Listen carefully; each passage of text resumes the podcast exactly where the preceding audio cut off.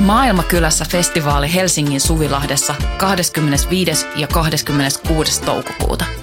Luvassa mieletön kattaus musaa, rohkeita keskusteluja, 50 katuruokakeittiötä, järjestöjä ja toimintaa oikeudenmukaisen maailman puolesta.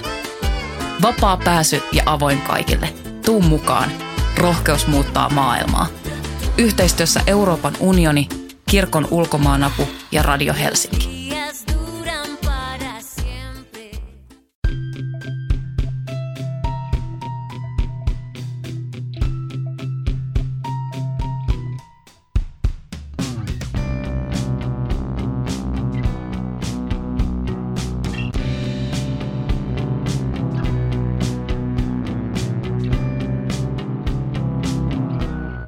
Hei pikkuystävät ja tervetuloa Syndikaattiin. Täällä on ö, oma ö, satutätinne Laura Gustafsson ja häntä vastapäätä Voiman studiossa istuu Emilia Männyväli. Tai ehkä istuukin semmoinen ilkeä noita. Niin. Niin. Mm, esimerkiksi. Tota, ähm, Emilia, mikä on suosikki satusi? Lonkalta sanoisin tuhkimo, koska kerrankin oikeus voittaa ja tämä köyhä ja ahkera tyttöparka pääsee elämässä eteenpäin ja saa jonkun palkkion ja sitten nämä hemmotellut kakarat jäävät nuolemaan näppejään. Sehän on ihanaa. Tota, mm, kyllä mua puhuttelee myös monet, monet näistä ihan monetkin näistä H.C. Andersenin klassikoista, kuten Keisarin uudet vaatteet, jossa kuten hyvin tiedämme, niin pikkupoika sitten lopulta paljastaa, ettei niitä ole ensinkään. Ja tuota, tällainen toiminta minua on aina suuresti viehättänyt, minkä mm. huomaa ehkä työssäni myös. Keisarin uusissa vaatteissa on kiva se, että siinä ei, et, siinä ei muistaakseni tapeta tai niin kuin silvota ketään. Jaa, se oli niinkin siisti homma sitten. Mm. Toisaalta tälleen, kuten sanotaan, mä, mä, siis mä vihaan sitä ruuhkavuosisanaa, koska siihen latautuu paljon semmoista jotain niin kuin omituista norminmukaisuutta ja, ja semmoista niin kuin pakotettua kiirettä myös. Mutta jos nyt kuitenkin puhutaan, puhutaan niistä niin näin ruuhkavuotisena tai, tai sellaisia elävänä niin sanotusti, kyllä myös prinsessa Ruususen satu tai tarina viehättää kovasti, että jos pääsiskin nukkumaan sadaksi vuodeksi. Mm Joo. Ai että, yksin Ai johonkin että. torniin, ei ketään siellä. Niin. Mutta mietitpä sitä, että jos olisikin sitten sen lumikin kohtalo, että joutuisikin sitten koomassa olemaan semmoisessa lasiterraariossa. Kuin Lenin ikä. niin, se olisi tosi epämiellyttävää, koska mä luulen, että nukkuessa kukaan meistä ei ole erityisen viehättävä, kun tietysti naama roikkuu sille ihan rentoutuneena ja tissit roikkuu ja, ja hiukset hapsottaa ja niin. kaikkea. Et siinä täytyy kyllä olla niinku pahemman luokan pervo, että tulee siihen sitten pussailemaan joku nekrofiili. niin. Sitten yllätys, heräsin. mm.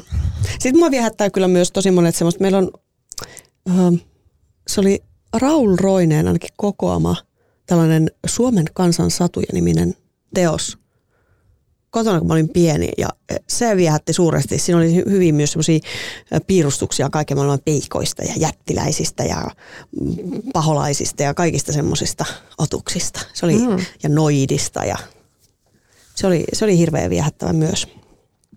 Mä en tiedä, oliko ne sadut mitenkään kauhean järkeviä, mutta eihän satujen tarvitsekaan. Ei, nehän on usein niitä, on, psykoanalyytikot on paljon käyttäneet niitä omassa työssään, koska siellä on kaikenlaisia arkkityyppejä kuvattuna. Ja siis saduthan ei kyllä, vitsi ne ei kyllä sovi lapsille, ne on niin, ne on niin, niin kuin, miten ne on niin hirveitä. Mä muistelin yksi päivä, kun tapasin Tiina Raevaaran ja alettiin puhua saduista ja hän rupesi selittää tämmöisestä hyvin ö, kauheasta Grimmin sadusta, jossa, jossa oli joku tyttönen, joka naitettiin kuninkaalle ja sitten tämä tyttönen rakasti, tai prinssille tai jollekin vitun äijälle.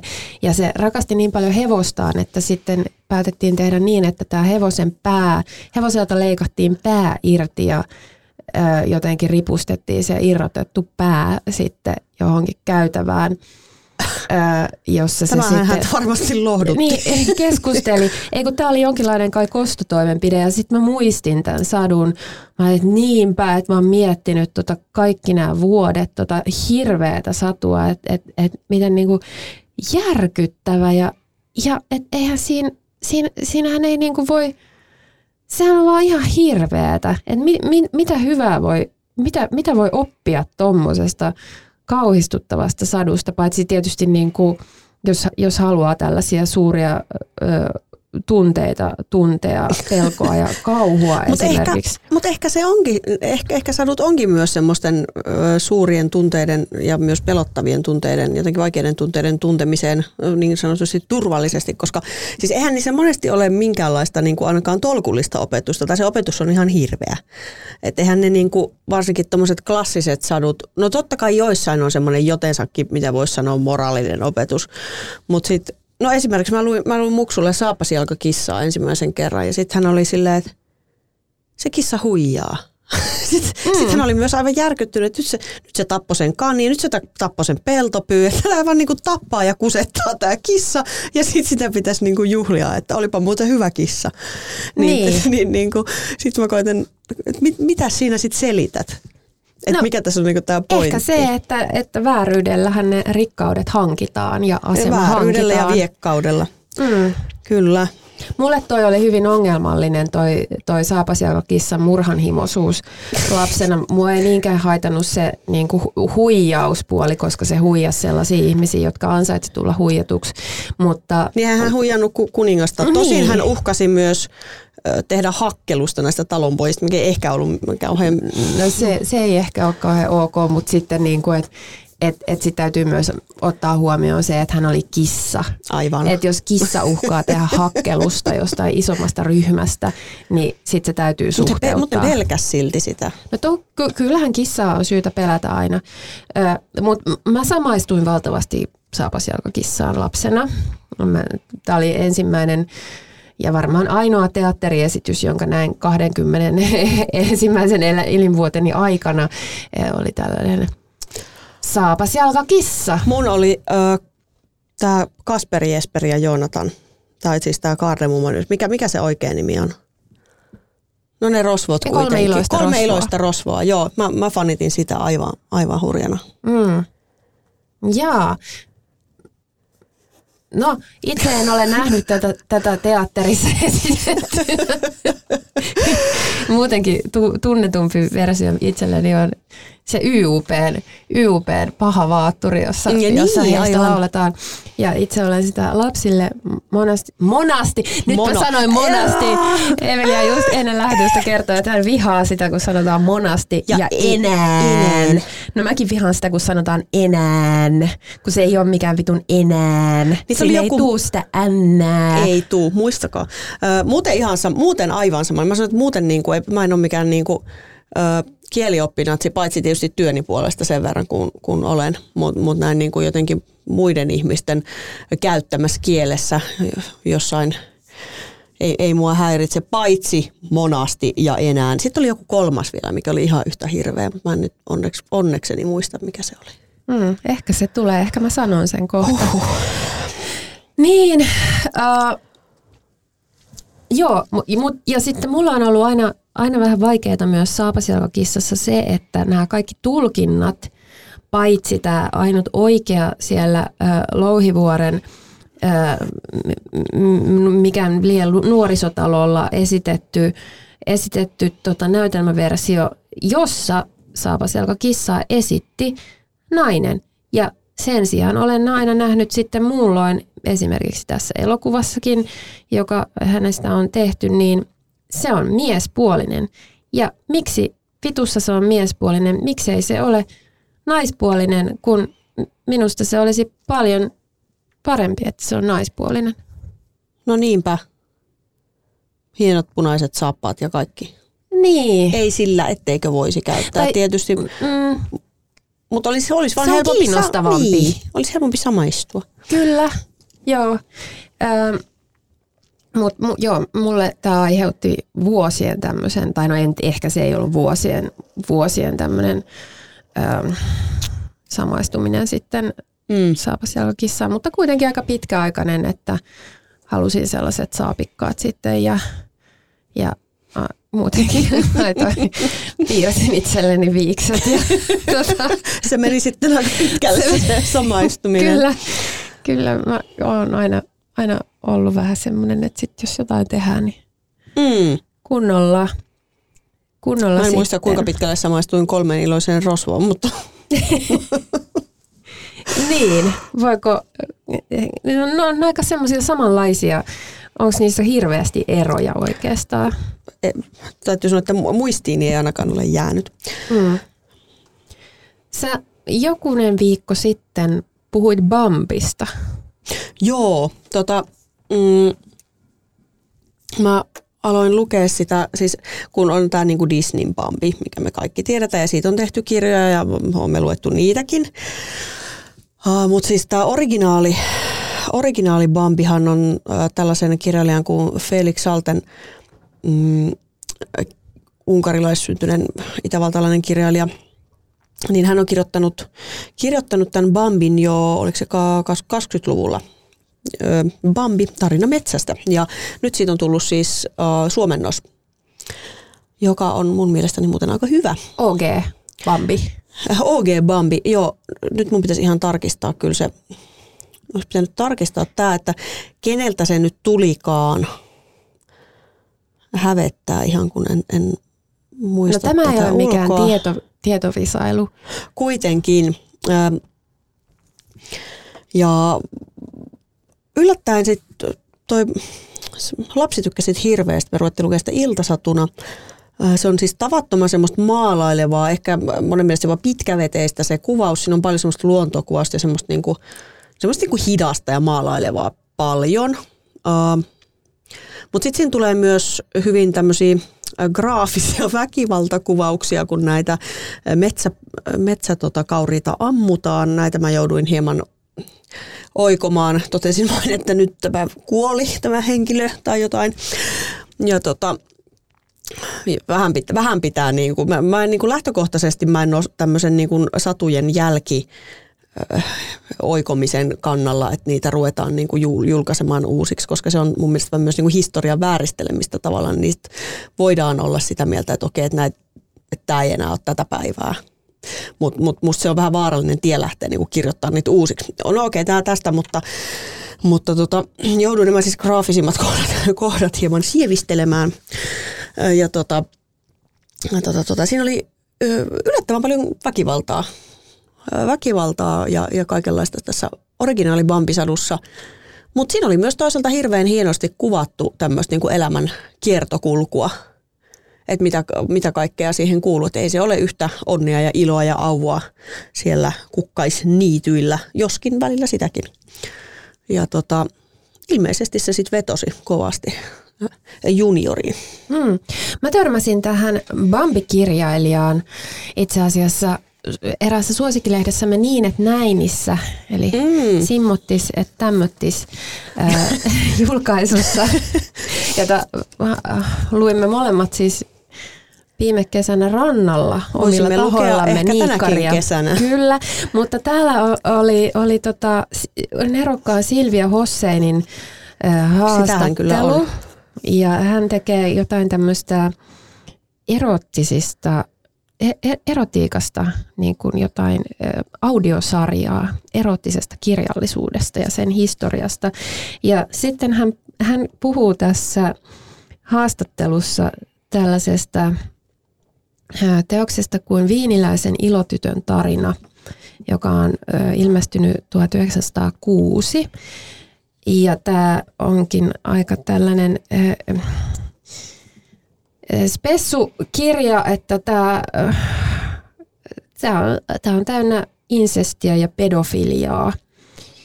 Päähenkilö harrastaa seksiä sekä muiden lasten että aikuisten kanssa runsaasti jo kauan ennen kuin pääsee teini-ikään ja nauttii muka hirveästi näistä kokemuksista. Ja tämä on ollut ilmeisesti hyvin suosittu tuolloin omana aikanaan ja, ja, ja se on kaiketikin sitä on luettu tämmöisenä eroottisena kirjallisuutena tai ja tirkistelyn halusta tai uteliaisuudesta. Ja tämän kirjailija, täällä on, tämän kirjan takana on tämmöinen salanimi Josefine Mutzenbacher, mutta on oletettu, että tämä saattaa olla tämän Felix Saltenin kirjailema – No huh, ja, huh. No niinpä, mutta, mutta sitten, sitten äh, Silvia kertoo tässä näistä mielenkiintoisista tulkinnallisista näkökulmista, joita liittyy tähän teokseen, että, että se saattaisi olla oikeastaan, että se ei ole mikään tällainen, niin kuin, äh, että nyt mässäillään tämmöisellä pornografialla, vaan, vaan että se on niin kuin, äh, ivailua Freudille. Koska Freud, Freudhan äh, kirjoitti lasten seksuaalisuudesta ja, ja paikoin myös teki aika, aika tällaisia mm, tylyjäkin yleistyksiä sitten siitä, että, että vaikkapa tämmöiset insestin tai hyväksikäytön uhrit olisivat oikeastaan itse, itse olleet syypäitä tällaiseen tai aiheuttaneet tai fantasioineet tästä, koska, koska hänenhän oli, oli, oli hankala uskoa, että, että insestiä tai lasten, lasten hyväksikäyttöä esiintyy niin paljon, että että sitten jotenkin ajatteli mieluummin sillä tavalla, että ehkä nämä lapset vain toivoisivat ja fantasioivat no tästä. No näinpä tietenkin, näinhän sen ja, täytyy olla. Ja musta on, musta on jotenkin mahtava ajatus, että tämä Bambi-kirjailija olisi sitten tehnyt tämmöisen Freud-parodian, jossa on viiniläinen 12-vuotias tai jotain ilotyttö, joka, joka tota, no kyllä. kertoo sitten kokemastaan riemukkaasta insestistä Aivan. ja mahtavasta pedofiliasta ja sitten jengi on lukenut sitä silleen, oh. Niin. Tämän halusin sanoa Felix Saltenista. Kyllä, joo. Toi oli, toi oli mut mielenkiintoinen juttu. juttu. Tota, niin, tämä Felix Saltenista. Mä ehdin tässä välissä, tar- tässä välissä tarkistaa, että se oli Arthouse, minkä kautta tämä oli ilmestynyt. Kyllä. Okei, okay, että ei, ei, ei, ei tullut minkään tämmöisen kivan lasten ei sitten tullut. Miksiköhän?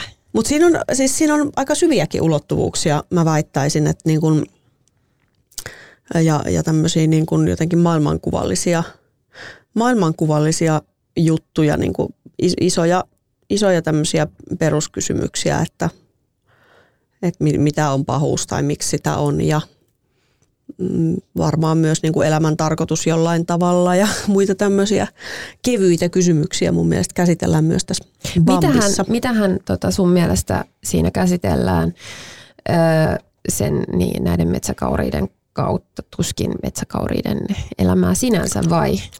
Uh, no siis tässähän metsäkaurista, yksi näistä metsäkauriista, tota, siis nehän ovat alituisesti tässä ihmisten vainoamia ja mä ajattelisin, että nämä metsäkaurit voisi olla myös, mä välillä tätä mun mielestä pidetty myös niin kuin, uh, niin kuin meta, metaforana juutalaisista, mikä olisi hyvinkin myös luettavissa varmasti siitä – mutta periaatteessa voisi olla myös joku muukin, muukin tota ihmisryhmä, jota on vainottu jossain vaiheessa ja, ja tota, tai vainotaan. Ja mm, nämä ihmiset edustaa sitten siinä ehkä, no tavallaan näille eläimille ne edustaa tietysti kaikkia ihmisiä.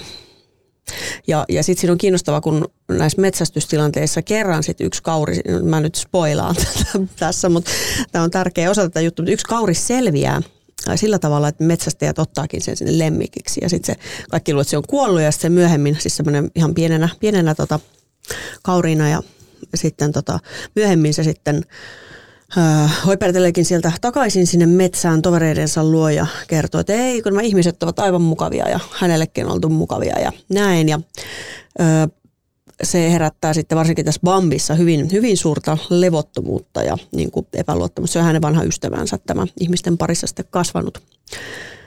Ja tässä on, tässä, tämänkin voi nähdä, niin kuin, on tietysti on aika ilmiselvästi luettavasti ihmisen luontosuhdekuvaus myös, että et, et,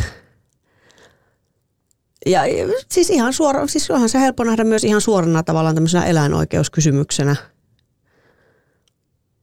Ja siinä nimenomaan, tästä me taidettiinkin aikaisemmin puhua, että miten siinä sitten nämä eläimet, sitä noita, noita metsästyskoiria, jotka johdattaa sitten mm. näiden eläinten luokse, niin juudakset. pitää petturi, nuo petturina, että nuo juudakset kyllä. Ja, ja tavallaan se, että tässä on korostuu tämmöinen niin kuin villiyden ö, itseisarvo ja ilo ja toisaalta, mm, toisaalta myös sit sellainen kiinnostava juonne, mikä on ihan alusta asti, niin yksinolon ja vetäytymisen ilo Ahaa. ja välttämättömyys. Ahaa. Kyllä. No sitä, sitäpä en olisi Joo, se on, se on vähän yllättävä. Se on vähän yllättävä, mutta se on siinä myös niin kuin tärkeä. Ehkä aavistuksen verran sillä tavalla niin kuin Lokki Joonatanmaisella tavalla, että pitää niin kuin nähdäkseen jotain on katsottava kauempaa tai päästäkseen johonkin sfääreihin, niin ei voi olla siinä niin kiinni siinä tietyssä tosi arkipintatodellisuudessa, mutta tai siinä siis sosiaalisissa peleissä sanotaan näin. Bambihan on muuten se, se Disneyn elokuva, jo, jonka katsomisesta mm, eläinoikeusaktivisteja aina syytetään, että nyt on, on, on taidettu katsoa vähän liian monta kertaa se Bambi. Niin kuin so fucking what? Et, se on kiinnostava. et, et, niin. Tavallaan, no mä en nyt muista, mä en muista Disneyn Bambista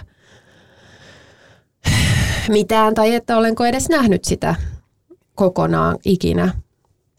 Mm, mutta mun mielestä tämmöinen niin saduissa esiintyvä muiden eläinten äh, ihmisen kaltaistaminen, niin mä en koe sitä mitenkään, mitenkään huonona asiana, enkä välttämättä mitenkään epätotenakaan asiana, että kyllä meissä on, meissä on paljon yhteistä ja joskus, joskus on pakko korostaa näitä yhteisiä – mm. yhteisiä piirteitä, jotta, ää, jotta saadaan synnytettyä se ymmärrys siitä, että e, hetkonen, että mehän ei olla näin erilaisia. Että kyllä, kyllä aina se niin kuin antropomorfismi on parempi kuin se totaalinen semmoinen koneen kaltaistaminen tai, tai niin kuin elä, eläimyyden, elämän mitätöiminen, mitä, mitä tässä kulttuurissa harjoitetaan – harjoittaa muita eläimiä kohtaan. Niin. Ja yksi, yksi muuten vielä sellainen, mikä tuosta on mun mielestä luettavissa tuosta OG Bambista, mm, on, on tosi vahva semmoinen niin kuin kun sinne osa eläimistä kuvittelee, että ihminen on sellainen kaikkivoipa ja se on niin kuin järjestänyt kaiken ja jotenkin niin kuin viime kädessä kaikki on sen vallassa, niin tämä on mun mielestä tämmöistä niin kuin johtajakritiikkiä, auktoriteettikritiikkiä myös. Et siinä muistutellaan, että on, jo, on jotain vielä niin kuin ihmisenkin yläpuolella. Siinä ei sen tarkemmin niin kuin oikeastaan oteta sit kantaa, että mikä se, onko se niin kuin joku jumalus vai luonto vai joku tämmöinen yleinen joku, mikä lieneekään, mutta, mutta että jotain on. Ja sitten nämä niin kuin fiksuivat näistä tajuaa sen, että ihminen ei ole se niin kuin boss, vaan on, hänkin on alisteinen kovin hänkin on paljolle. Hän niin. Ja vähän sellainen, siihen liittyen myös se, että, että se ihmisiin luottaminen, eli tässä voisi sanoa näihin auktoriteetteihin luottaminen, niin ei osoitu kovin hyväksi valinnaksi. No ei todellakaan, ei pidä ihmisiin luottaa. Kyllä missään olosuhteissa. Mm. Mä oon kokenut sadut tietysti omassa työssäni kauhean ö, hedelmällisiksi. Esimerkiksi e-, e- esikoisromaaninikin oli nimeltään Huorasatu. Aivan. Nimenomaan niin kuin ää, koska halusin, halusin korostaa siinä nimessäkin jo sitä ää, fantastisuutta ja sellaista ää, sadunomaisuutta. Ja että, tai että, että sehän on myös lukuohje. Niin, kyllä, kyllä. Että ota tämä tällaisena. Kyllä. Niin saat tästä ehkä, ehkä eniten. Ja, ja siinä, siinä tosiaan monen, monenlaiset, niin kuin, monenlaiset sadut inspiroivat sitä. Esimerkiksi voidaan, mehän voidaan ajatella, että mytologiat ovat satuja. Ra, raamattu yhtenä massiivisena mytologiana on satu. Kaikki, kaikki tällaiset niin kuin, äh, kanonisoidut sadut varsinkin mm. sitten äh, olivat, olivat siinä suurena vaikuttajana. Ja joku semmoinen ajatus oli myös, että, että kun tavallaan myyteissä ja saduissahan niiden luontoon kuuluu se, että et ei oikeastaan ole sitä OG-satua, mm. vaan se on loputonta versioimista. Että ne on ne monet, monet, monet samat teemat toistuvat tai samanlaiset arkkityypit ää, ja he, henkilöhahmot ja niitä sitten se satu tavallaan luodaan aina uudestaan ja on vaikea, on, on ehkä mahdoton niin. sanoa, että kuka missä tämä nyt on ensimmäisen kerran kerrottu, tämä nimenomainen satu ja mitkä kaikki on sitten kopioita ja mi, mitä siinä oikeasti tapahtuu. Eihän ole mitään oikeaa, nehän on satuja, ne on keksittyjä juttuja, ei, ei ole ei ole mitään oikeaa versiota tai jostain jumaltarinoista. Ei, niistä, ei jostain Afroditesta ole mitään sellaista, että no kuka nyt oikeasti oli sen, niin, ketkä oikeasti on sen lapsi ja ketkä niin. oikeasti on sen miehi ja miten se oikeasti syntyy. Ei silloin mitään väliä, siitä voi kertoa aina, aina, sen, aina sen jonkun tarinan. Oma, oma suosikkini on se, että sieltä yhdeltä leikattiin e, sukuelimet ja heitettiin ne mereen ja sitten siitä vaahdosta syntyi Afrodite. Se on tietysti aika tämmöinen niin kuin myös aika graafinen ja ihmeellinen, ihmeellinen kertomus toisaalta. Mm. Mm. Mutta eihän just luin jostain, että eihän tämäkin muinaissuomalainen kertomus tästä sotkanmunasta, että maailma syntyi sotkanmunasta, niin se, sekään ei ole vanhinta perua ollenkaan, mitä näiltä main tiedetään. Se vielä vanhempi versio oli, että joku, mä en kuollaksenikaan muista mikä vesilintu oli, joka sukelsi maata meren pohjasta paholaisen käskystä ja jotenkin siitä sitten muodostui, muodostui sitten maa. Mikähän lintu se oli? Hmm. Ehkä mä muistan sen kohta. Ehkä kuikka. Se saattoi olla kuikka, kyllä. Tämä on taas tätä meidän mutu, mutuosasto. Kaikenhan voi aina googlata itse, jos, jos tota, ei pidä... Mun Kyllä se oli varmasti kuikka. Mm, se oli varmasti se. Mm. Mehän täällä tavallaan myös meidän puheet pitää ottaa jonkinlaisena, jonkinlaisen sadun kontekstissa, että, Kyllä. että tämä, tämä on tällaista omaa satuilua – paikoin. Aikuisten Hyi, sitten tulee aina semmoinen niin, ällöolo. Ikään kuin, niin kuin tai että mitä se aikuisten satu sitten on. Hei, saduista pakko mainita mm, noi kakkakikkare ja kumppanit siis. Äh, Mikä? Vinna, Vinna Kivelä ja Paula Norosen luomus, kakkakikkare ja kyllä, kyllä. Tota, näitä, näitähän on, on tullut kirjoina, ainakin vähintään yksi kirja ja sitten löytyy suoratoistopalvelusta Lastensadut otsikon alta. Ne on äärimmäisen viihdyttäviä, upeita, upeita satuja tähän päivään. Mm. Ja niissäkään ei ketään silvota eikä tapeta, mikä on ei edes tapeta. Ei edes. Hei, mä haluan tähän loppuun vielä sanoa. Mä, just tuli mieleen sellainen, että mulla on ollut lapsena joku sellainen satukirja, missä on sellainen satu, mikä mua kauheasti viehätti.